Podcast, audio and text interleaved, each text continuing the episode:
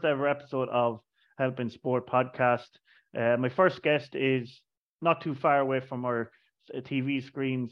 It's pro athlete, former Cork hurler, Setanta Halpin. Setanta, you're very welcome to the show. Thank you very much, Tom. Thanks for having me.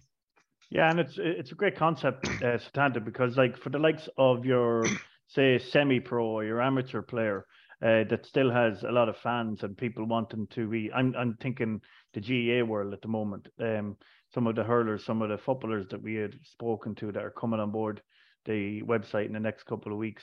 Um, it's going to be a great little uh, op- opportunity for them to be able to give back and also um, to be able to connect with kids and maybe a kid that wants to play cornerback or midfield in a specific position, uh, to be able to connect with them uh, through the internet in a safe manner. And you're uh, like I'm I'm just looking from your profile, which has hikes. Um, now that you're fresh from the, the king of Hell Hell Week, um, and you have mentorship packages. So there's quite a few bits and pieces there on the website that uh, people will dive in and get uh, all different types of packages for from the, the amateur athlete, the semi-pro athlete, and of, of course the pro athlete.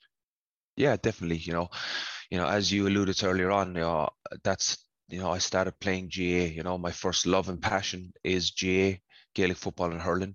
You know, I was fortunate enough to get the opportunity to go to Australia and play professional football, but everything starts with grassroots. And, you know, how how people always talk to me about the game of hurling and um you know they always say oh there's there's not enough teams involved or there's you know there's only four or five counties that can win it but um you know in order in order to do something and um to get more people involved you know? Maybe maybe people in Cork can mentor people in Antrim you know or in Louth or in Mayo. And in, in doing that no you know players players can get online and talk to kids you know? And everything is just at a touch of a button. So you can you can get that opportunity you know? And if if if you're if you've got a lot of spare time then um you can mentor you know as many kids as you want. And i guess it's it's getting the the aspect of hurling out there or gaelic football out there to you know counties that wouldn't have obviously wouldn't you know wouldn't have um been able to get access to any inter-county player.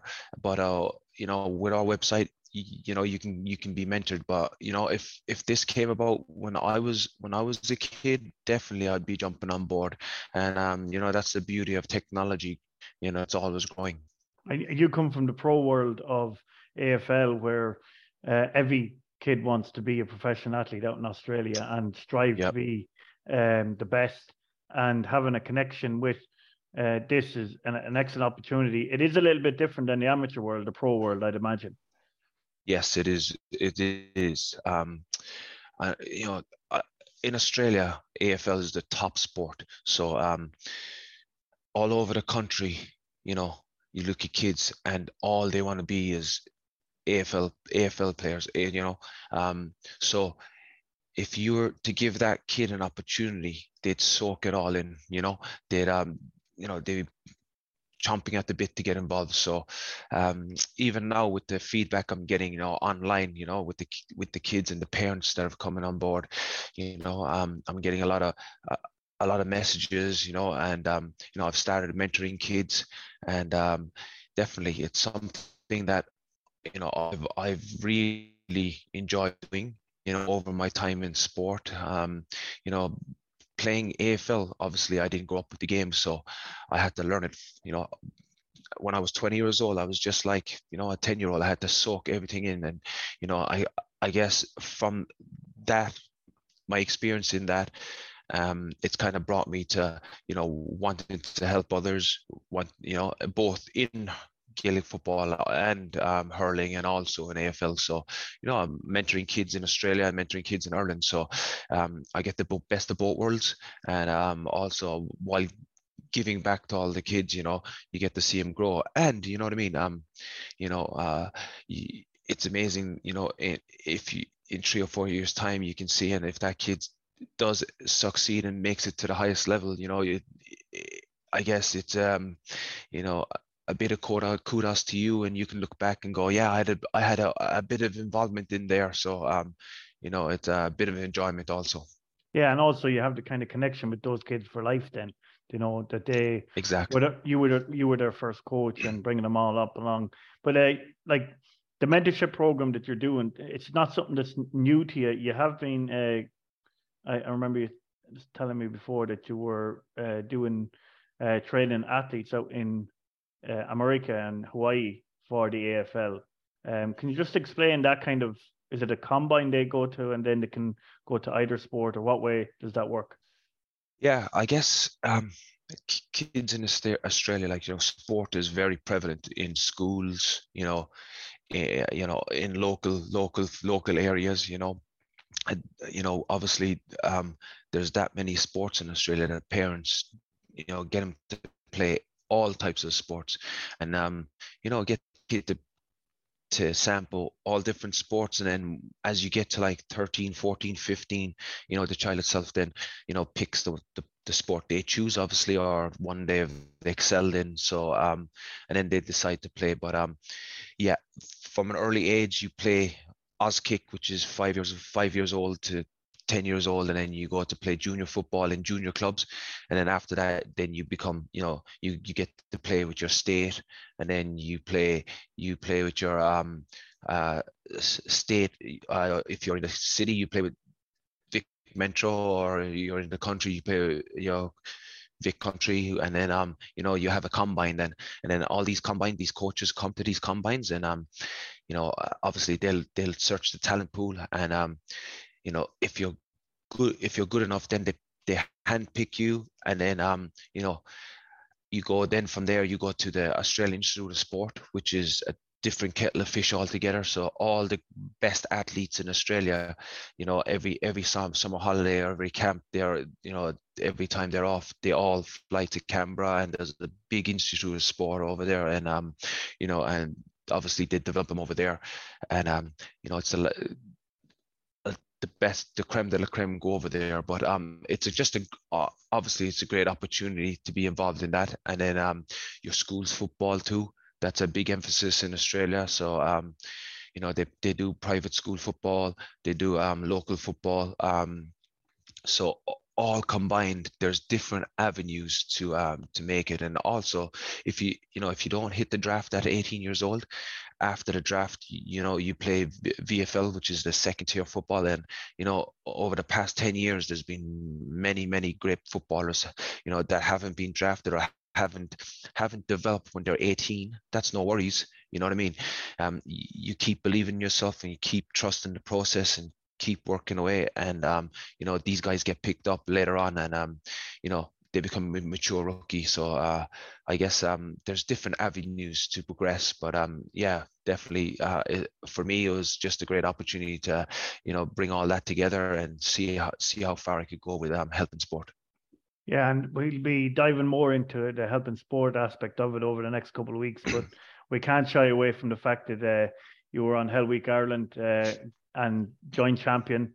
Um, you weren't uh, Setanta over the last couple of years. You haven't been prevalent on the actual uh, social media or on interviews or doing podcasts or anything like that since you retired. Uh, was there was that purposely done, or uh, like the last time people would have seen you probably on TV would be giving them around to kick up the ass uh, at training there. Uh, is there any reason why you stepped away from it or stepped away totally from the limelight say? Um, I, I guess um, was it intentional? I don't, I don't think it was intentional, but um, what what I can say is that you know everybody knows me as Setanta being the AFL footballer or the past player that played with Cork. So um, you know, I I kind of wanted to segregate myself from that for a bit, and you know, obviously when you when you finish playing sport, you gotta, you know, you you gotta start a different whole life, and um, I felt that for me, you know, obviously, um, I married my wife and she's um Hawaiian, so you know, I I, I ended up coming to Hawaii and starting a life here, but um. Uh, I felt that yeah, definitely to get it. people say you know you you got to create your a new identity which you know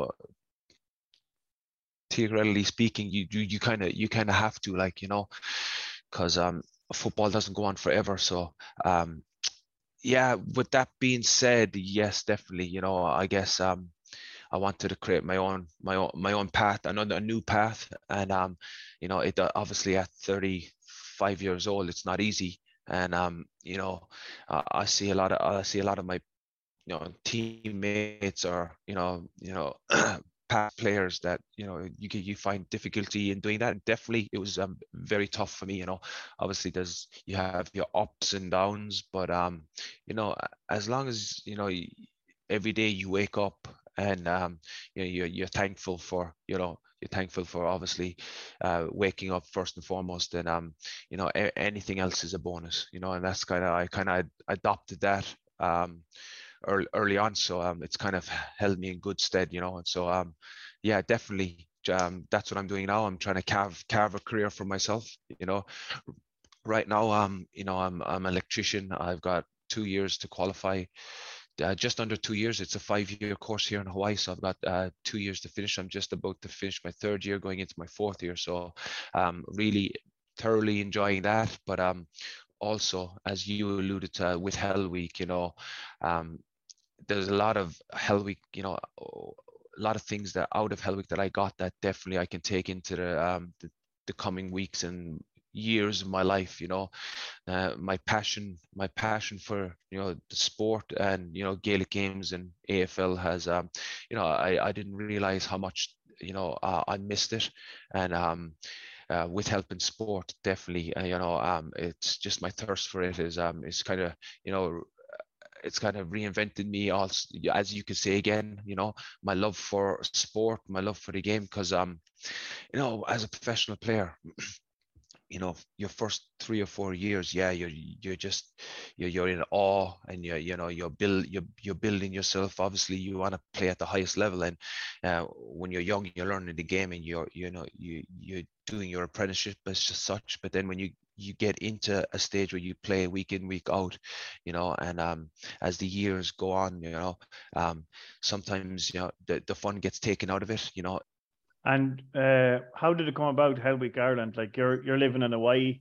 Uh, how did you get an email a phone call or what yeah. actually jump back in into the limelight say of irish tv anyway? It's a very good show. Yeah when i when i was um playing with the Giants, um, you know, they told us, you know, this is 2012, 13. They told us, all right, guys, gotta get get on social media, Instagram, Twitter. But um, um, so I opened up my Instagram, Twitter accounts, and I had them, but um, the other one got hacked and it got deleted. So I was sitting at home one day, and you know, obviously my wife's on Instagram and Twitter all the time, and she's like, "Oh, get back on it," you know. And obviously, it's a good way of um, you know interacting or contacting, uh, keeping in contact with players. So yeah, eh, got back on it, and then um, Jamie, the production manager, um, sent me sent me a direct message, and at the start I was like, "Oh, is is this fake?" You know. so um, obviously with the fake messages or people getting hacked, and um, he's like, "No, no, no, this is uh, Jamie here, I'm production manager, Motive Productions. Um, I'm I'm involved in um the production of Hell Week, and I was just in just putting it out there, see if you're interested. And I was like, wow. And he sent me a few episodes. So I started looking at the episodes and I was like, oh, wow, this is unbelievable. A little bit more about those later on, but anybody that would have known you, uh, the hardest thing possibly you would have uh, had to deal with in Hell Week Ireland is uh, the lack of food. Uh, it seemed to be that there was very limited food uh, available. And for a big man like yourself, who in from college days would come in and eat out a whole refrigerator of food from any house. Uh, what was that like? Definitely, yeah, Tom. The the food intake for me was was a huge thing. you know, um, we were on rations. You know, uh, every time we did get food, it was either either um, two pieces of white bread, a bit of ham stuck in the middle, and a uh, and a cup of tea. You know, or else we'd get pot noodles. You know, and um, definitely I knew that you know uh, one of the hardest things now looking back at it definitely was uh, the struggling for me and um the, the, the amount of food the food I was given but thankfully like you know um I know in the first episode you see uh, Oisin Murphy. He doesn't, you know, the, the poor lad. He's about what is he, fifty or sixty, 50 or 60 kilos or whatever and um you know we get an opportunity to get eat a sandwich and a cup of tea but obviously he doesn't he doesn't eat his. And then um you know he gives it to you know myself and Owen Cadigan so I split it with Owen but you know you know it's just like small gestures like that that you know people in there helped me out which uh, I was grateful for. And Oisin Murphy uh, he seemed to get a bit of a stick there in the in the opening scenes or the opening episodes of the Hell Week uh, he comes from a sport that's very uh, singular driven. So was it tough for him? Like I know the probably environment that you were in with 20 people in the dorm was kind of like a GAA dressing room or an AFL dressing room. Tough for him coming in on that setting. Yeah, I'd imagine so. You know, if if if you're not, you know, into in in um, team sports or you know, obviously horse racing is you know, um, it's a one man, obviously a one man sport, like, but um, you know, you you'd imagine that though you'd have um jockeys, you know, in in in the rooms, like you know, it's like like anything else when you when you play for state teams or you play for your country, like you know, obviously different counties. You know, when I played with Ireland, different counties get together and they play. But I'd imagine it'd be like that in a in a jockey jockey room you know each jockey would know himself know each other obviously because they'd be racing in the same meet. So I'm sure enough, but um, yeah, definitely, obviously, um, meeting Oisin was an unbelievable experience. You know, um, you know, uh, obviously he's everyone's known all the you know all the troubles that he's gone through it's been publicly noted you know and um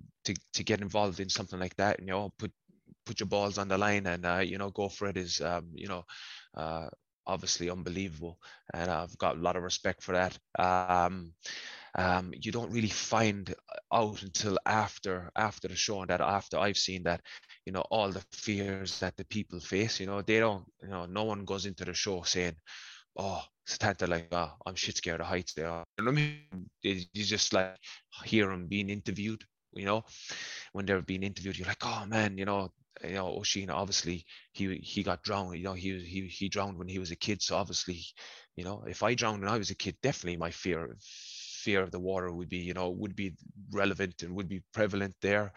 But obviously, um, he faced his fears. You know what I mean? Like the guy jumped into the ocean straight off the bat, he, knowing that you know he he had drowned before. But um, to be able, you know, to to comprehend that and to be able to do that is uh, unbelievable. A lot of, a lot of kudos for not only him but for all the other, you know, contestants, on the, all the other recruits that you know had had some type of fear and had faced it uh, inside Hell Week, you know, and you can the list goes on. Like you know, I know Owen was you know scared of heights. So you know obviously when looking back in it now you know uh, like i don't know how man when you're you, you you're scared of that you're scared of that and you know to trust yourself in you know to be pushed into it and uh, you know especially even on national tv they pushed in and you know overcoming that is unbelievable you know. Day one santi of uh, hell week ireland you're in the hotel you're in the bus and then all of a sudden you're in the bus and you're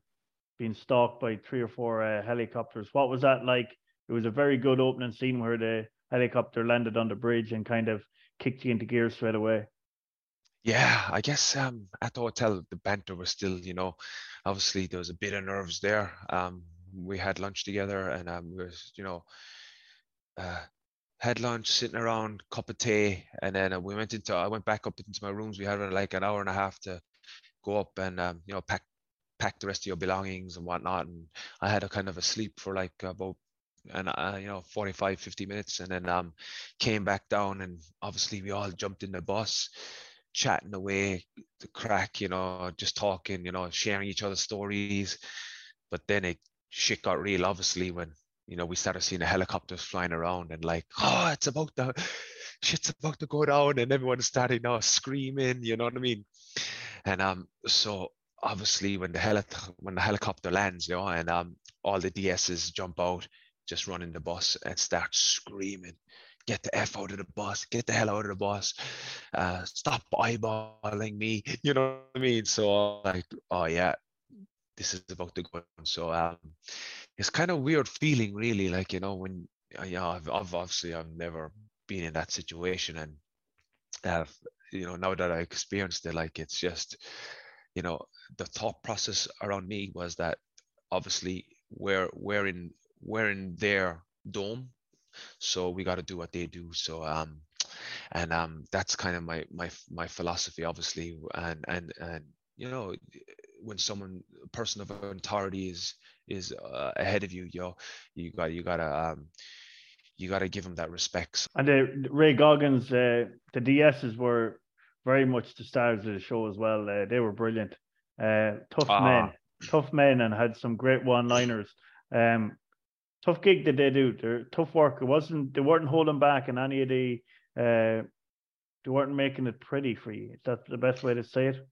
Yeah, I get um definitely so. Um, um, you can only imagine Tom what they've been put through in their life. You know, I could only imagine, like you know, um, uh, special operative forces. You know, to you know to be to be involved in that for so many years. You know, um, you know, we we go out to work, me, you, the rest of the people, the public, we go out to work and you know we put in a good eight day, eight hours. You know, that's all that's asked for us, and we come home to our families. These guys, they go out to work. They don't know if they're home, and that that kind of put it in perspective. You know, um, to to just picture yourself walking out the door, telling your loved ones, you know what I mean. Um, uh, I babe, I love you say goodbye to the kids, and then um, you know, you might then like eight, ten hours later, you don't come home. You know what I mean? And um, you know what kind of impact that leaves. You know, or uh, you know, so to mentally be in that position to go out there not knowing that you're not coming back that that that that you know that speaks volumes of like the kind of character these guys are you know and um i the amount of you know the amount of tasks that they've they've done you know in that environment you know obviously it's just a different different different kettle of fish altogether.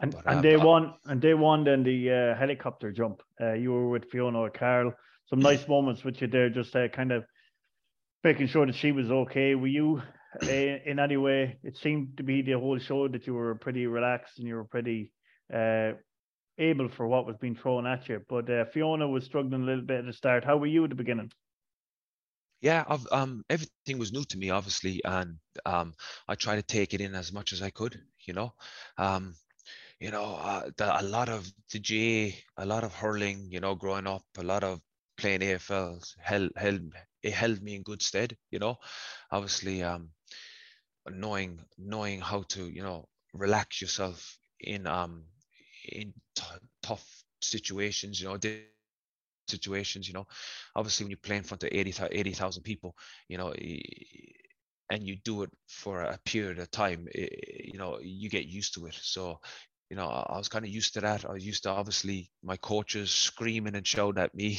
you know, obviously part and parcel of sport, you know, constructive criticism. So, um, uh, did I ever have fears in playing football? Yes, I did. My biggest fear was always not performing at a level where my coaches thought I didn't perform. So that kind of drove me on. And um, and uh, same again with any other any other recruit that went in. You know, everyone had fears. Whatever whatever event we did, whether it was you know fear of heights, fear of swimming, you know, claustrophobia. So um, yeah, all in all. But um, going back to Fiona, uh, unbelievable effort for her. Like you know, uh, she was uh, didn't know how to swim and scared of heights. So when I went into the helicopter with her, obviously, you know, she started out. She, started crying you know she was um but it, what what you do in that initial Eh, what you do in that instance? You try to you know you try to talk them through it keep them calm keep them relaxed you know.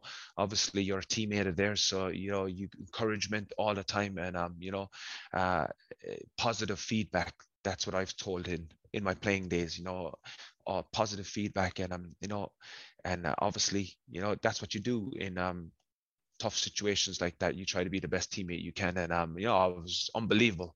It was great to be a part of. Um, uh, unbelievable to see her, you know, um, jump out of the helicopter and then swim. Not only sw- you know swim and uh, face her fears, like you know, it was um, unbelievable. So yeah, proud think, of her. I think that's one of the one one one of the very endearing things about the show. Is it brings out the different characters from all walks of life and what struggles they're now going through. Uh, she was going through a few struggles of her own, unlike like most people. Um, I don't know anybody that hasn't any struggles at the current time. But um, yes. the fight night then, uh, where you were you were put up again to Eric Donovan at one stage there, were you? Yeah, I was. I was. I guess um, he, I, uh, if my memory if my memory is right, he he fought he who did he fought someone anyway.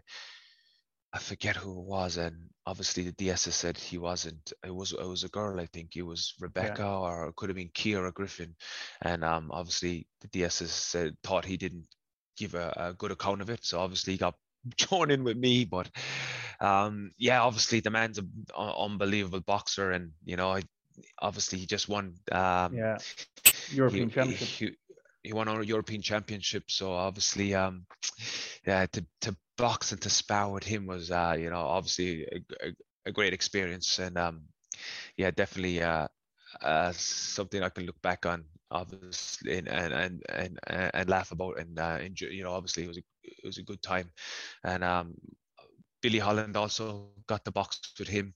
Uh, you know, two big men going at it. So uh, now it was good. You know, obviously looking back on it now, um, uh, the boxers, I mean, the DSs, all they wanted was to see if you had control. You you you could have controlled aggression.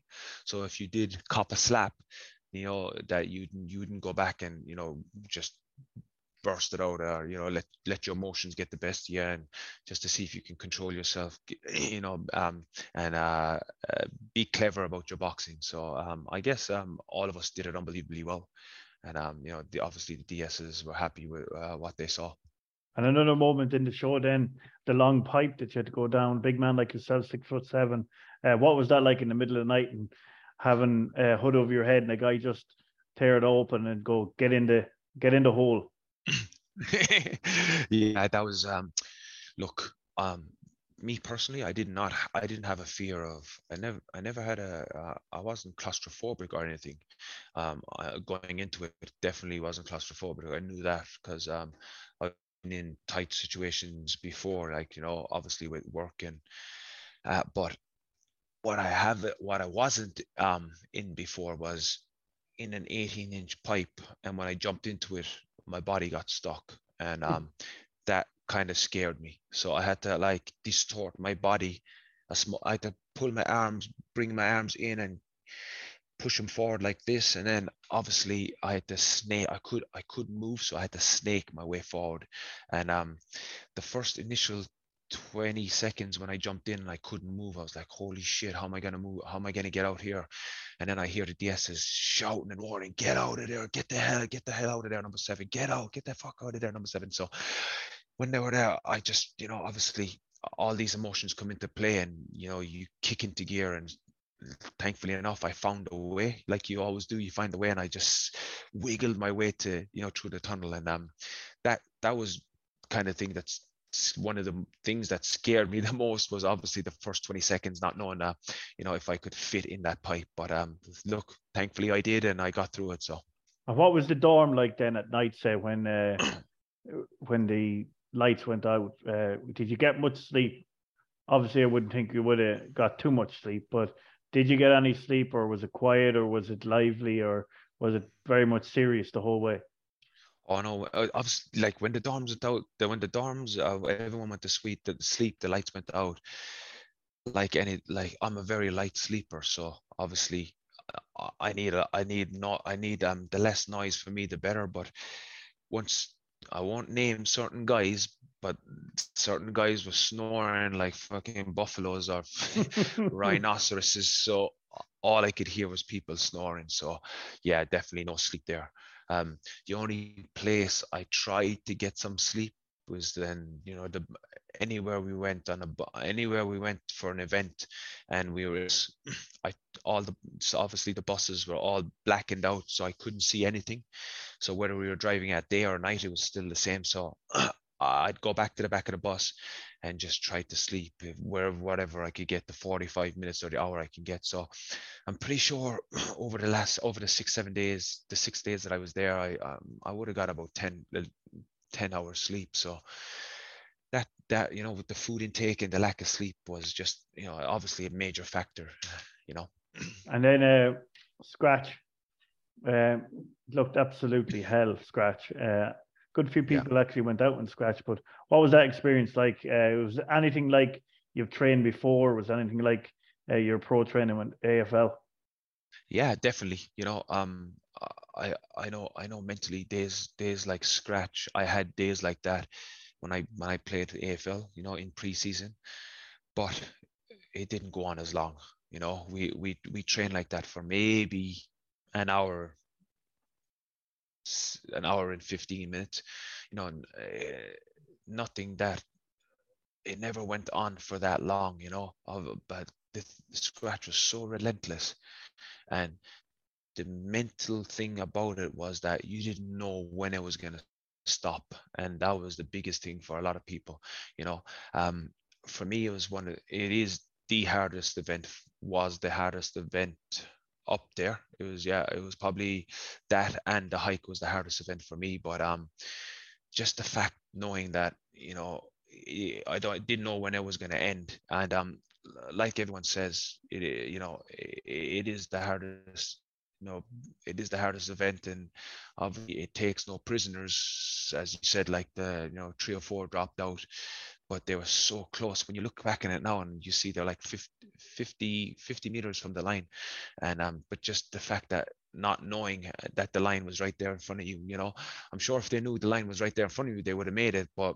obviously that's the beauty that's the beauty of it that was it, that Tom? was the grenade that was the grenade that was thrown in to say there was going to be an extra four or five hours. That really caught a couple of people out and uh, surprising actually. Oh, definitely, yeah. Oh, look, I, I, was going through the same thing myself. You know, I was like, oh, um, you know, oh, when is this gonna last? You know, um, did I have a, in my head that I was gonna quit in scratch? Uh, I don't think so. The only thing that I had in, the doubt I had in the back of my mind was obviously if I did get injured, you know, or if my body broke down. You know, I I had multiple multiple knee injuries my shoulder. You know, uh, I I didn't know whether they would hold up, but um, you know, thankfully, you know, it did hold up and uh, it did hold up, and um, you know, I was I was able to do each event, but um, yeah, that's the only kind of doubt I had in my mind. But uh, a doubt of um stopping or handing over my badge, I uh, handing over my number, no, not really. Obviously, um, when you come to that point and you're you've just spent everything and you can't go on anymore you know obviously uh, you know then then you realize, you know. But um, yeah, scratch will definitely go down in the history books for me anyway. And you did, funnily enough, get uh, in trouble with your helmet. Uh, it was taped to your head at one stage, albeit you had to kneel down for him to tape to your head. How did that come about, or why did uh, you get stuck with the helmet? Yeah, I thought I was. I thought I was um, being proactive or being smart. That um, yeah, so so anything we did, whether it was to go to the dry room, get new, get our clothes that were wet, get them dried, and you know bring them back, whatever. Uh, go to the toilet, go have a shower. You had to take your gun, and you had to take your helmet with you at all times, and also you had to take the um, uh, the microphones. So the three of them had to go. Three of them things had to go through at all times. So obviously I was in and out of the room in and out of the room three or four times. So I kind of trying to be in smart about it, and I said I'll just wear the helmet. I'll wear the helmet, uh, you know, and then I would I won't have to take it off. Obviously, a bad move. Um, you're not allowed. You aren't allowed to wear your helmets in there. So yeah, the DS comes comes running in. he goes, "Oh, you can't take fucking instructions, can you, number seven? Are you that stupid number seven? You know what I mean?" And he's tying it around my head and going, "No DS, no DS," you know. So obviously he goes, "You like it so much, you tape, you want to sleep with it, number seven? And he goes, "Ah, oh, no DS," you know. Like obviously, yeah. So um, just um, myself and Ashling, You know, obviously uh, got the helmets taped to us, but uh, hmm. yeah, it's all part and parcel of them of being in there, I guess. And a, a very uh, good character in the show was Johnny Ward. I know you're you're you got very close to Johnny Ward uh, since the show as well. Um, he was yeah. a very good con- uh, contestant, especially uh, in the the scene where he said he wanted to hide the body. yeah, yeah, the search and rescue. Um, yeah, he, he was he was given obviously the orderly sergeant task for that, and um, um, uh, what can we say? He had a bit of a mare, did he? so, um, and uh, obviously when it, when it was taken from him, you know, uh, he's disappointed, shattered. But look, after the show, I, you know, I, I've had multiple talks with Johnny, and I tell you straight, bro, Tom, I would be in the same boat, man. That experience is um was the most unbelievable experience I ever had in my life. You know, um, it was so so real that like when we got up there, the helicopter had crashed, smoke everywhere. Uh, three three guys, uh, two guys with amputated legs. You know what I mean? Mm. And uh, blood coming out like it was just unbelievable. And um, you know, panic stages setting in. Uh, you know, but um, look, from him coming from him going to that and then obviously man uh, as you just spoke about uh, fight night when um, he dislocated his shoulder, actually popped out, and you know, I thought, okay, that's Johnny done. You know, great effort, whatever. But doctors put it back into place, and not only that, like not only you know it's back in he jumps in and you know he pulls a freaking bus with us you know uh, he goes through he does hmm. both both events and obviously tom he like you know he gets through to, he gets through to the hike like you know unbelievable unbelievable mental uh, mental men, mental and determination is unbelievable um you know how much he showed you know I, I, i've been involved in teams and players that you know that would virtually break a finger you know, and that'd be them done for like six weeks, you know. And the the thing that impresses me most about it is that Johnny is not a, uh, he's not a you know he's not an athlete like he's not mm. a sports person so I, I you know obviously it's his ability his ability to um get through his the pain threshold and you know mental toughness uh, obviously it's been in him throughout his whole life, and um, obviously it's came, it's just come out, and he's all he's always had it, and man, does he? He's got it in abundance, and I, and I told him like, another, yeah, I told him. Go ahead, sorry. No, no, I told him like that. Uh, no, for me, that's one of the most remarkable things that you know he, he did on the show. You know, and he should be extremely, extremely proud of what he did. Another girl on the show that was very much a leader and uh, very very good was Ciara Griffin. She was mm. excellent, very good communicator, and uh, came across brilliantly well. Um, former women's rugby player with Ireland. Yeah, definitely, Tom. Um, if there's one thing I can take out of the whole experience is uh, leadership qualities. Um, that woman, she's got it in an abundance. Obviously, you know, um, what she's done in her whole life, you know, rugby, uh, captain of the rugby Irish rugby team, you know, uh, um, just to see uh, to see her take control of everything, you know, and uh, but um, obviously she's been in in that environment before. Um, she just stepped in and just took control of everything, and it was amazing to see, you know. And um, obviously, uh, uh, I was like, that's definitely something I can learn from because um, uh, would I be a natural leader? No, I, I wouldn't think I'd be a natural leader. You know, I, I would need a lot of room for um, you know growth and um, you know obviously mentorship.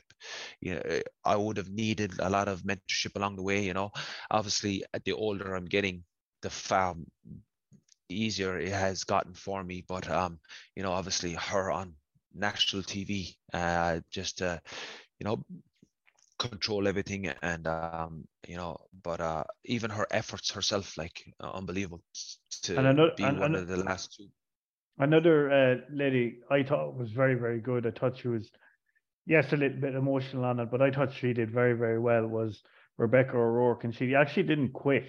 Uh, she was willing to continue on. Uh, she got through scratch, and she continued and continued on. I know she was probably accused of not contributing as much as anybody else, but I thought she was a brilliant character in it.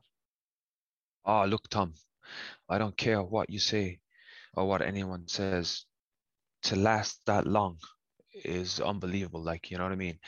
Um, to go through each event, you know, and uh, you know, we're all given a hundred percent. Like, we're all given a hundred percent. Some people a hundred percent is different than other people's hundred percent. But you're always giving your maximum effort. You know what I mean? And um, you know, uh, uh was she? You know, obviously, um, what's the word? Was she uh pinpoint the or you know what the DS is pinpointing her me. Oh, you know what I mean? But um, uh, she can be very proud of her efforts, man, because um, you know, it, it wasn't easy, and um, you know, obviously the last night when she gets called out and she doesn't get the opportunity to, you know, uh, do the hike, you know, obviously that very emotional scene, um, very tough. Obviously, myself, I I got amped up too. Obviously, getting picked picked out by your peers. So, but uh, no, obviously uh, her fears. Um, looking back in the, the tunnel, she she was claustrophobic, you know, and she that like and she wasn't gonna do it, and then you know she jumped back out, and then she jumped in, and she you know she faced her fears. So, no, you know, there's um nothing but you know obviously very proud of each and everyone that went went went into Hell Week, you know, uh, alongside of me, and um, you know, from Paul Ryder being the first out to like you know to me myself, uh, Dave Gillick, Billy finishing it, like you know, I, I just can't speak highly enough of everybody and be put,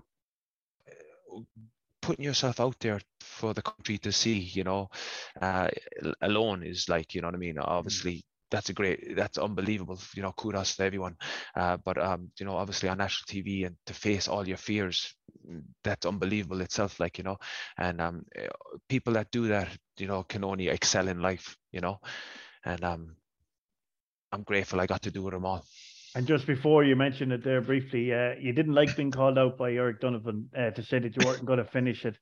Uh, knowing you, uh, that would have needed you a little bit uh, too much, and you were talking about your integrity and all of that. Uh, how much that really hurt?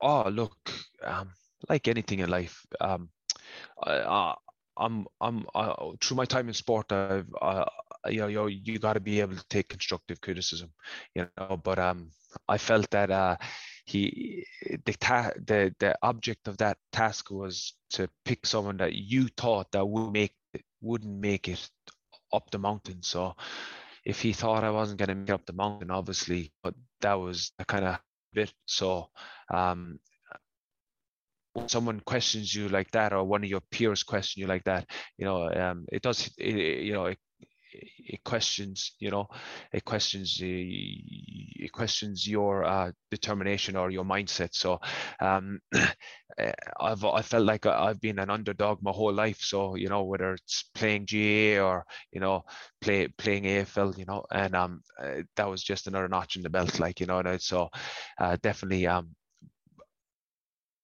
it gave me a lot of motivation you know um, was i pissed off about it? Yeah i was pissed off about it you know what i mean? So no no no no one likes to be called out yeah. So um uh, back right there i felt like i had done i had done just as much as everybody and um obviously they get called out but um yeah uh, you can probably understand it, then it definitely the, you can probably understand then how Rebecca and were and all the people that kind of were being picked out and picked on by the DSs, how if that happened to you, it would have been a tougher time as well.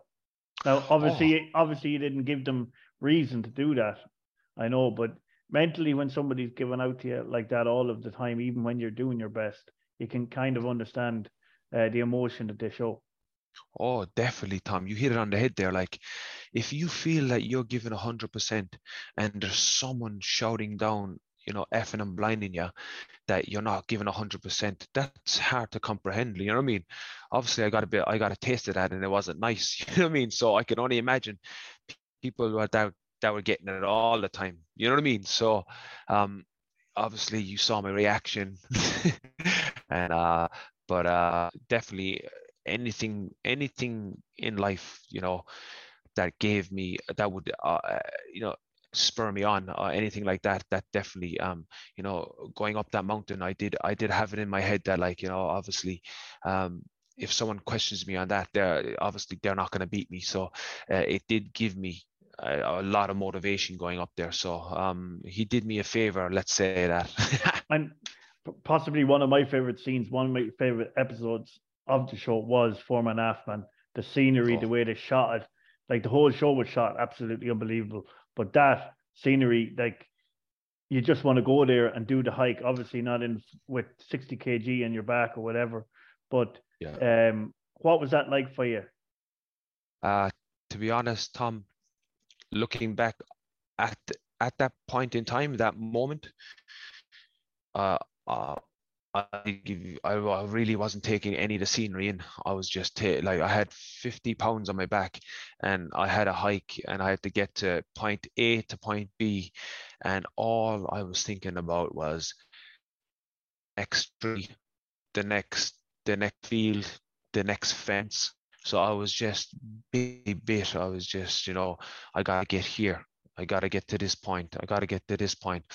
Um, I got to. So they had they had flags out for us. Each flag out at one stage during the hike because I was on my own for a fair fair fair share of it.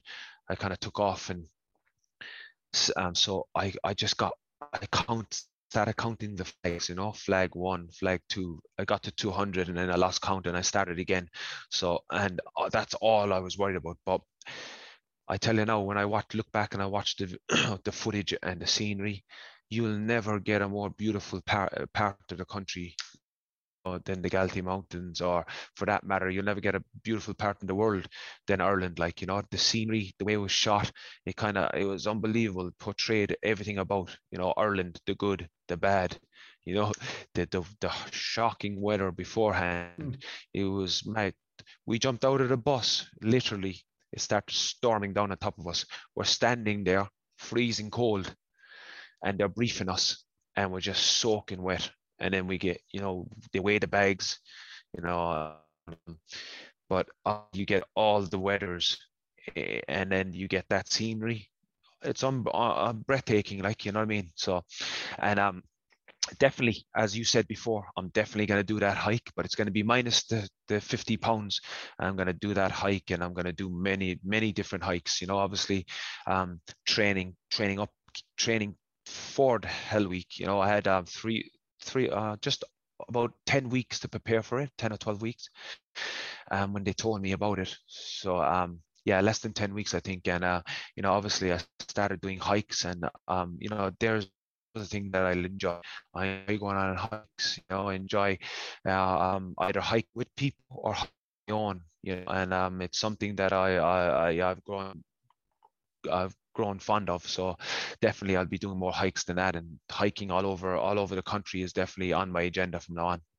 Hiking is, is to me, hiking is a small bit uh, like golf. Is you can go hiking with somebody of all ranges and all uh, kind of you don't have to be an athlete. You don't have to be very good at hiking. You just have to be there and present. Same as golf, you go can play at all age groups.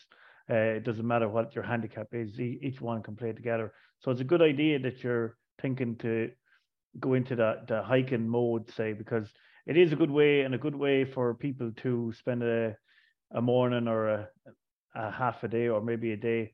Um, and I know you're beginning to do hikes in the new year in May, and yep. that one you come back from Hawaii. Um, is there any hike that you're going to do in Hawaii that pe- people might be able to uh, log on and go on to?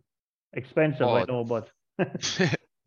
oh man, if you get your ticket out here and you want to come with hiking with me, I've got, I've done out of the uh, 12 biggest hikes in Hawaii, I've done about eight of them so far. I've, they range between one hour hikes, two hour hikes, six hour hikes and 10 hour hikes. you pick and choose. They've got elevations, you know what I mean? Different terrains, you got them all. I've done them all. So, um, you know, uh, obviously, you know, hiking, hiking is like you said, all aspects, man. You know, you can start hiking from the age of like 12 years old, hike all the way till you're 65. You know, my dad, my dad lives in Donegal and he hikes up them Donegal mountains, eh, you know, eh, eh, once a week, you know, and the, the man's almost 73 years old and he's still hiking away. So obviously, um, it's for everybody, which is beautiful. And, um, you know, obviously, um, I, I enjoyed it so much that you know obviously I'll be going back to the Galtee Mountains. I'll be going, you know, I would love to do Carrauntoohil, you know, Gougane Barra.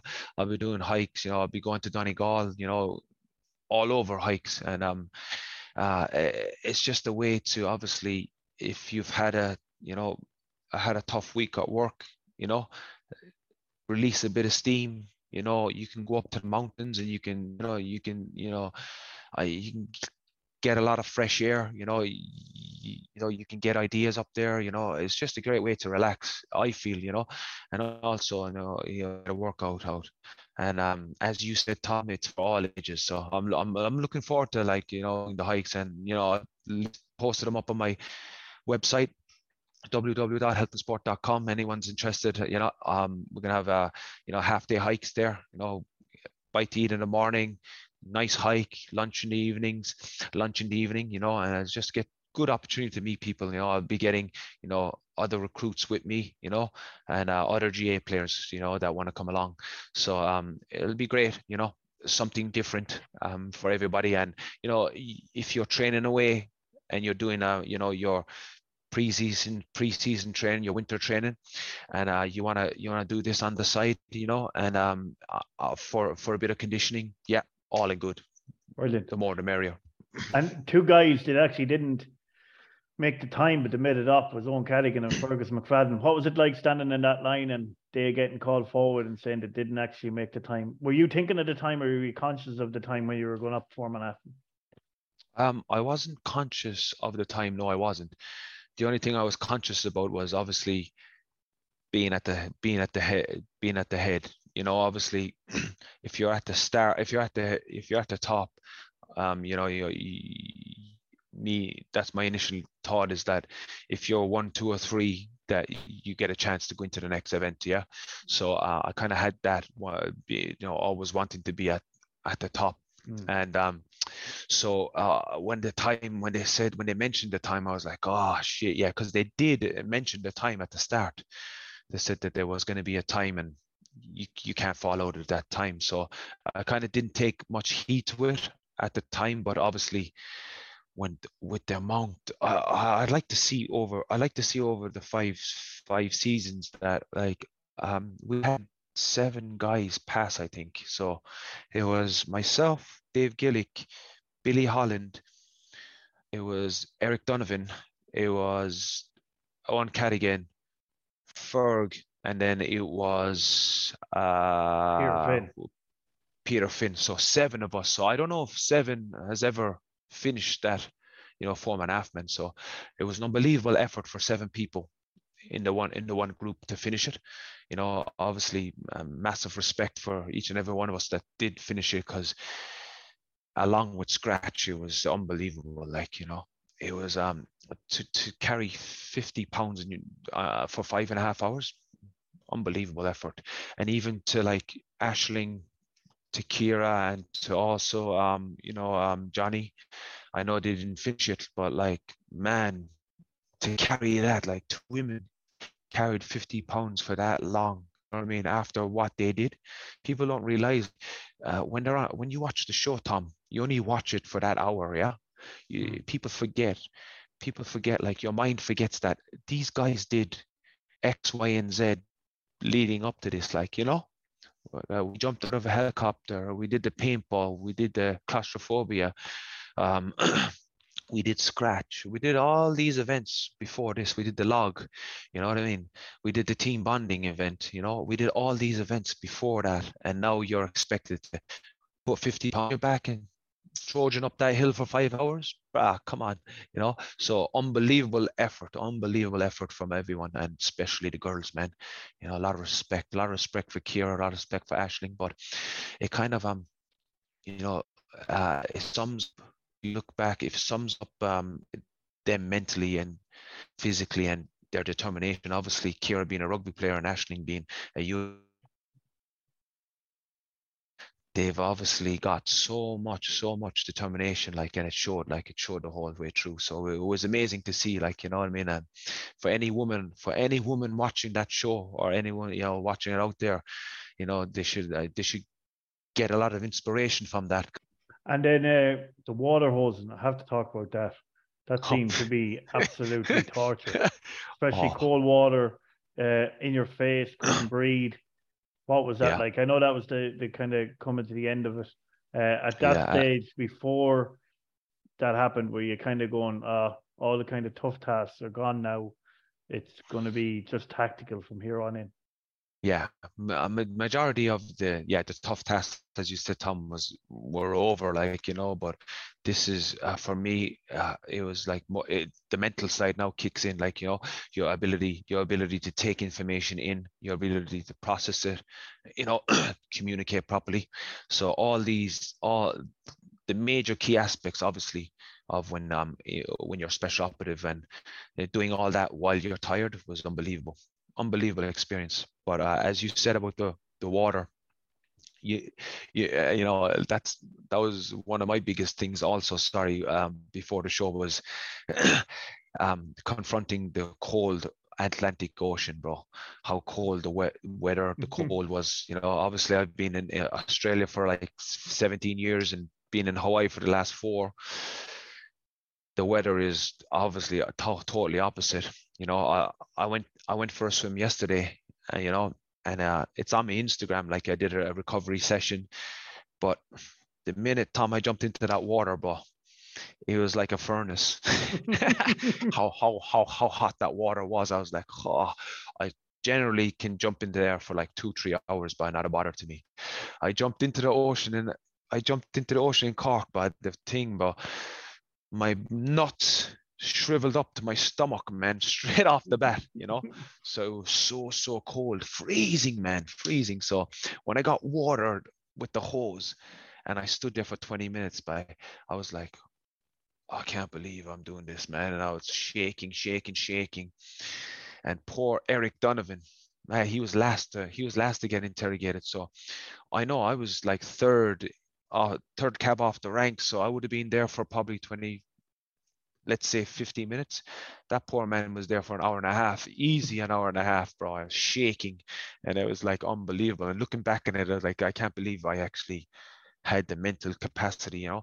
Every time I had when I had the bag over my head and I was freezing cold, I was just picturing myself in Hawaii with my wife on the beach, relaxing. You know what I mean? Hmm. just enjoying. I was like, I'm gonna give me give me a couple more days, I'll be out of here. I'll see my family, I'll see my wife, you know what I mean? I'll tell her all about it. And that's all I was thinking of because I tell her now, it was ridiculous. It was absolutely ridiculous. You, I don't know, like uh, you kind of you kind like, of fell to um, the ground at one stage then. Oh, so, so I got water, but when man, when I turned around and they they hosed me straight in my face, I couldn't breathe, Tom. Couldn't breathe at all. The thing, the mask was sucking me back, sucking my face back. I was like, "This is uh, when, when is someone gonna come and pull the mask off my face or whatever?" You know what I mean? and uh, it didn't happen. So I was like, I was like, I was like that, and I was like, "Oh, am I gonna breathe? I can't breathe. I can't breathe." So what I did was I, my hands were tied, so I just dropped to the floor dropped to the floor, started rolling around, trying to get them, trying to get the bag out of my head. I was looked, uh, it looked hilarious on TV, like, but um, you know, obviously, trying to breathe was um uh, was my main objective. and poor Eric, uh, he didn't make, mm. he didn't pass, which was extremely hard to take because he had done everything, um, and it kind of didn't pass him because of kind of a I don't know, weakness or something did he show or in the tactical battle, but he had done absolutely everything and it was it was cruel. I know they have to do it, but it was still cruel on Eric. How did he take that? How did you feel for yeah. him? Oh look, I've I've really felt for him, like, you know. Um to do everything and not pass you know even social media you know even my instagram was blown up like you know I you really feel for a guy like that you know what i mean um if i was in that situation yes extremely extremely disappointing but in saying that since the show you know he's gone on and been european champion so obviously that sparked that sparked more more, more you know obviously um more fight, more determination, and um, he's gone on to like you know excel in life. And you know, obviously, Hell Week is Hell Week. It was it was unbelievable to finish. Yeah, don't get me wrong. I you know it's something that you know I'll be forever grateful. And I'm blessed that I finished it, but you know it's not the be in uh, be all and end of the world you know what i mean when you go back into reality get back into life you know mm. look what look what he's after achieving but what i will say is that this is an unbelievable stepping stone to you know to facing all different types of fears or you know or um you know getting yourself or resetting yourself back and back on track in life you know uh, i know a lot of lot of a lot of the recruits you know have went into went into hell week and um you know they were kind of uh, like i said i was meandering through life you know um know where I was coming or going. I, I know I, I, had a million ideas in my head. You know, I, I wanted to, you know, uh, start this up, start X, start Y, but I, I, I never really had a passion for anything. I kind of lost my way in that way. And, uh, um, you know, time you develop it you know obviously my passion now in sport has always been there and it's you know it's rekindled my passion in sport obviously you know being an electrician now you know enjoying that finding just finding my finding my feet in life and that's what you know some recruits have done so all in all it's been an amazing it's been an amazing um you know uh, ride for everybody really whether you're resetting your life reinventing yourself you know going in for uh, looking at for a different purpose in life or you know you, you just want to test yourself you know? It's just accumulation of everything and and it, was great that the you know the irish public got to see that. And a couple of boys that did pass with you uh, billy holland he was just rock solid from the start. Uh, seemed like a really solid character and uh, david gillick who was obviously a very good olympic athlete uh, but he was a surprise package that he passed it um, uh, meant uh, for me, no, uh, straight out, no, no, not not really. Uh, a lot of people were surprised that they passed, but you got to understand, you know, uh, you got to understand, um, uh, uh like Olympic Olympic sports. Know, you got to understand running. Yeah, 800 meter, 400 meters. When um, people that do that have an unbelievable, unbelievable um, uh, what uh, determination. They've got self belief, um, unbelievable character. You know what I mean? Uh, resilience. That's the word I was looking for. They've got an. Oh, he's got an unbelievable resilience because um, in preseason when I when when I played Aussie rules, we do a lot of track running. You know, so um, after after two hour session, we'd head over to the track and then we'd run 800s, 400s, 200s, then we'd come back up pyramid style, or else we'd do like a 2K time trial, 1.1K time trial. And like what I've learned that people that do that, they just build an unbelievable resilience. So eh, um, straight off the bat, when I know that Dave was an Olympic runner, Eh, the amount of years and years and years of um, mental toughness he's got, he's got it in abundance over everybody. So I wasn't surprised that he won, but he did it with such humility. You know, he um, he was the first orderly sergeant. You know what I mean? So to watch him do that, obviously he was when you're first cab off the rank doing that kind of stuff. Crazy, crazy. Uh, I, I, I don't know if I would not as good as he would have done it, you know. But um, uh, you know, just unbelievable effort from Dave and also Billy. Like unbelievable, unbelievable. Like you could see he, the guy's a natural born leader. You know, not only did he lead by example, you know, he, his ability to communicate. Um, he was like the epitome of a team player inside there, you know, and um, you know, obviously, uh, great man, great man to encourage, motivate, also, and um, just I'm so grateful that I got to do it with them two guys, and I got to finish it with them because um, you know, it was uh, unbelievable, unbelievable. What was it like then afterwards? Uh, I know the guys came in, the DSs came in with the yeah. beers after. Did you spend long with them after, or did they kind of calm down and mellow a little bit after the show, or were they still in character? No, no, no, no, no. Um, after the show, Tom, it was all like you know, all smiles, pats, pats on the back. Um, yeah, it was a t- just a nice touch, Tom. You know, obviously going through what we went through, and then to come in, it just made me realize how much of a team environment there was. Really, like you know, that you would, you know, coaches and players through my whole career, you know, you'd ride the ups and ride the downs along the way, you know. So whenever there was whenever we'd have a loss, you know what I mean, everything would be all doom gloomy. And then whenever we'd have a win, we'd all celebrate together. And it's just brought back great, great memories for me. It was a great touch that they'd come in, have the beers with us, and uh, you know, obviously it was a welcome sight. We'd gone through so much, but just just to you know sit down and talk to them for that you know a couple of hours about their life experiences what they thought of us on the show obviously is unbelievable just a great insight. And um it made me realize like uh you know how, how fortunate we were to actually do it and how fortunate we were to experience it that. And um you know it was just great great memories uh, you know. And uh oh, sadly it, it's actually the last one. It was the last dance yeah. um, it's not coming back uh, would you ever do any sort of a kind of a a show like that before, or sorry, again? Oh, look, Tom, I never say never, but I tell you now, um, it take me it take me a lot it take a lot of persuading for me to do something like that again, because um, you definitely got to empty the you got to empty the tank there. You got to go. You got to go to the well not only once, twice, but maybe three times. You know what I mean? So to be able to do that again, obviously it's it's in me, you know. I'll never say never. You know, if an opportunity like that came about or an opportunity to do any other show, yeah, I definitely would look at it. Um, you know, I'm open to do I'm open to anything in life, you know. Obviously, um, the more experiences you have in life, the more you get, the more opportunities you get, the more experiences you get to learn, you know. And um, that's what it's about. It's about learning each and every day. You learn something new, you know.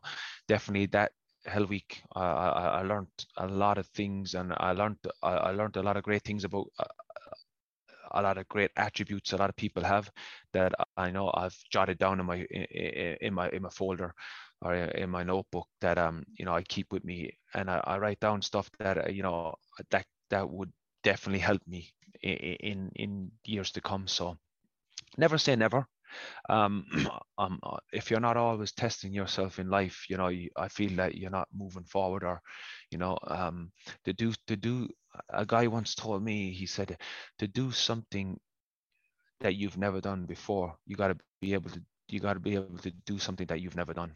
And um, yeah, for me doing Hell Week, obviously I've never done it, so I've I've learned a great deal from it. But if another opportunity came around that I've never done, yes, definitely. Uh, if it's a great opportunity for me to grow, and learn new things, definitely well and good. And would you ever become a DS? Oh no, nah. I, I don't I don't think I'd have it. I don't think I'd have it in me. But um, um uh, so a guy once a, a guy told me last week. He said, "Would I ever think of going to the special forces?" Like you know, I look now. I'm I'm an old man now. Like definitely, if I wasn't a sports person or you know if i didn't play professional sport and the the uh, for me the opportunity or i had seen i had seen the opportunity or someone spoke to me about it in my 20s that you know maybe i you know i would have could have could have done it you know you just don't know. It's about exposure yeah? So uh, you know if if you're exposed to all these things at a young age you know you never know what you might you might be able to what you could achieve or what you might be you what you might become and so Excellent, Santi. Well, uh, I'd like yeah. to thank you for being the first guest uh, on the Health and Sport podcast. Uh, over the next couple of weeks, we will be having uh, Santi coming on as co-host, and uh, we'll be interviewing uh, some of the stars of the probably all of the stars of the Hell Week Ireland. We'll be talking to some professional athletes from AFL and from the NFL, and your nutritionist who's the is your nutritionist the New England Patriots. Uh, he, yes, yeah. he is. Yeah, yeah. we'll be talking to those type of people. We'll be talking to GAA stars. We'll be talking to uh, many various different people over the next couple of weeks. So do tune in to the Health and Sport podcast. You'll be able to get it on all the regular podcast channels. And we will be doing a couple of live shows then also over the next couple of weeks in on YouTube uh, that people will be able to log into and uh, see the visual.